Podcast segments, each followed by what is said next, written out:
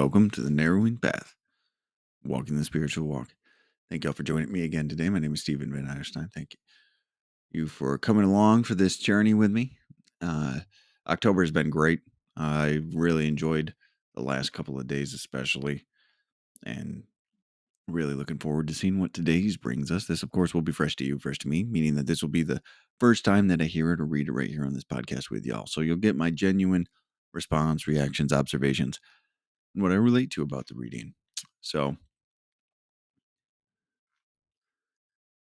just love this. That opening line from yesterday's the when a man aspires to know and realize truth, he gives attention to conduct, to self purification. Just the the desire to grow and understanding and action, right? I think it's just been an incredible, incredible couple days. I, I really enjoyed it. So here we go. This is going to be October 12th from James Allen's Daily Meditations. The object of meditation is divine enlightenment. While at first, excuse me, while at first the time spent in actual meditation is short, perhaps only half an hour in the early morning. The knowledge gained in, gained in that half hour of vivid aspiration and concentrated thought is embodied in practice during the whole day. In meditation, therefore, the entire life of a man is involved. He has advances in its practice, and as he advances in its practice, he becomes more and more fitted to perform the duties of life in the circumstances in which he may be placed. The principle of meditation is twofold namely, one, purification of the heart by repetitive thought on pure things, and two, attainment of divine knowledge by embodying such purity in practical life. Man is a thought being and his life and character are determined by the thoughts in which he habitually dwells. This is great. I love this because it it really strengthens it really does strengthen the understanding of what meditation can do for you and what meditation enables you to accomplish and it ties it all together with why it's important to start your day with it too if possible the time frames are pretty to those probably practiced more practiced than me in meditation a half hour doesn't seem long and i can do a half hour of meditation for sure but to those of you listening i can understand the uh, reservation of hearing 30 minutes so but let's go through this right? Let's go through this line by line. So, the opening line here the object of meditation is divine enlightenment. Well, that's a that's a pretty good goal, right? Like that's a that's where it takes us. When you have a, what did it say? Aspiration and concentration, you get meditation. So, and the the object of that is divine enlightenment to to to discover, understand, and implement truth in our lives which I know seems like a large deal, but the reality is it's not so much in the sense that it's possible. I guess what I meant when I said it's a large deal, it means sometimes we look at these things or we I say things that sometimes even I go, that sounds like a big, that sounds like a tall order. That sounds like a big deal. And reality is it's a significant change a lot of times in some of these things, but the but it's achievable, right? So, the object of meditation is divine enlightenment. Straightforward. Love that. While at first the time in actual meditation is short, perhaps only a half an hour in the early morning. So let's I will say, to me, that's not necessarily short, but this you also have to kind of I've I have to remember this is a period of contemplation about God and the things that are godlike, right? The principles, the disciplines, the practices, the virtues here, right? When you talk about God being love, loving and how do we implement these things? How do we act? How do we do take the right actions according to this power greater than ourselves, this uh, all powerful force, whatever it might be named for you? So it's not just the quiet sitting in lotus or whatever the um, position is called and the stereotypical meditation pose, though that does count, though that does that is significant, that is important.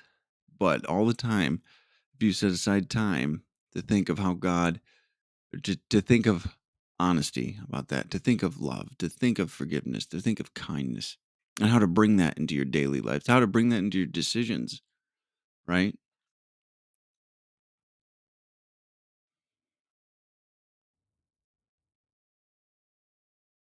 It's a whole different thing.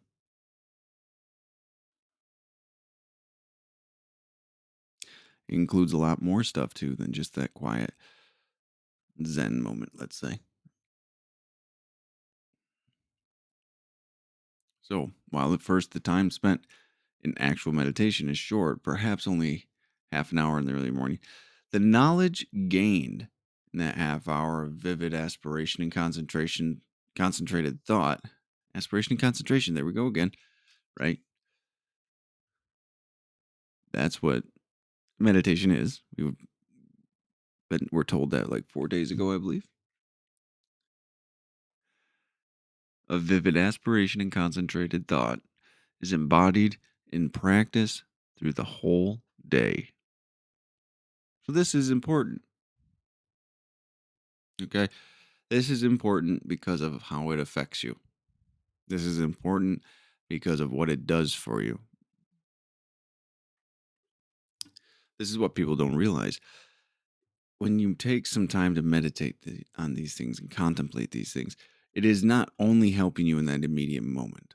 It's bringing to you bringing you to a place where you can make better decisions throughout your entire day, where you can conduct yourself in a more righteous way throughout your entire day. That's why. Well, let's read the next line. In meditation, therefore, the entire life of a man is involved. Taking the time in the morning is crucial because it centers you, it brings you to a place of peace so you can make better, logical, rational, virtuous decisions. You're not functioning from a place fueled by emotion and passion. You're coming from a place of sanity, some might say. A whole different thing. So, meditation really does affect the entirety of your life because it affects the entirety of your day. It's a pretty powerful thing. In meditation, therefore, the entire life of a man is involved. And as he advances in its practice, he becomes more and more fitted to perform the duties of life in the circumstances in which they may be placed. So, the more we meditate, the more we contemplate God, the more we contemplate righteousness and virtue, Christ like behavior, Mother Nature, we can even say that creator, that source, that that power, society, even.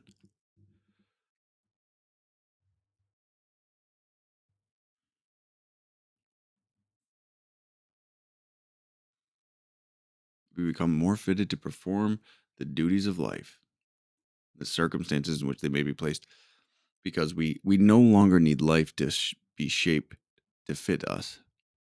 We allow life to be. We just are able to engage with life differently, and that's found through this meditative meditation practice.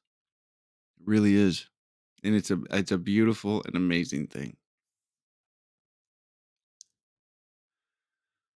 The principle of meditation is twofold, namely, first, Purification of the heart by repetitive thought on pure things. So I was saying that's what I was uh one of the perspectives I was taking. You you have thoughts of you have loving thoughts. You think about how to be loving. You think of how to be to bring it into your decisions, into your thinking, or forgiving, or of service, or kind, or honest, courageous.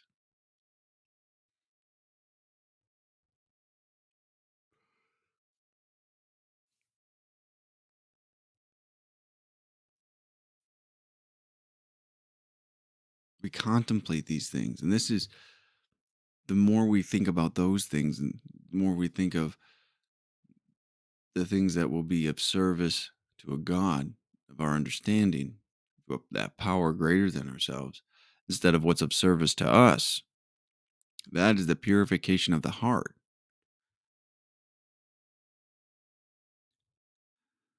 That is causing that inward change of soul and spirit, which then translates into mind, which then translates, I believe, into what the second one says. Point two. Second, attainment of divine knowledge by embodying such purity in practical life. So living it out, right? Because it's one thing to know it in your mind, to understand a principle. It's a very big, it's very substantial difference from knowing it in your mind, though, to living it in your daily life, actions, conduct, and thoughts.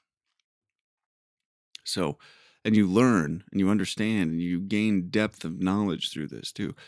So, attainment of divine knowledge by embodying such purity in practical life. Extremely, extremely important.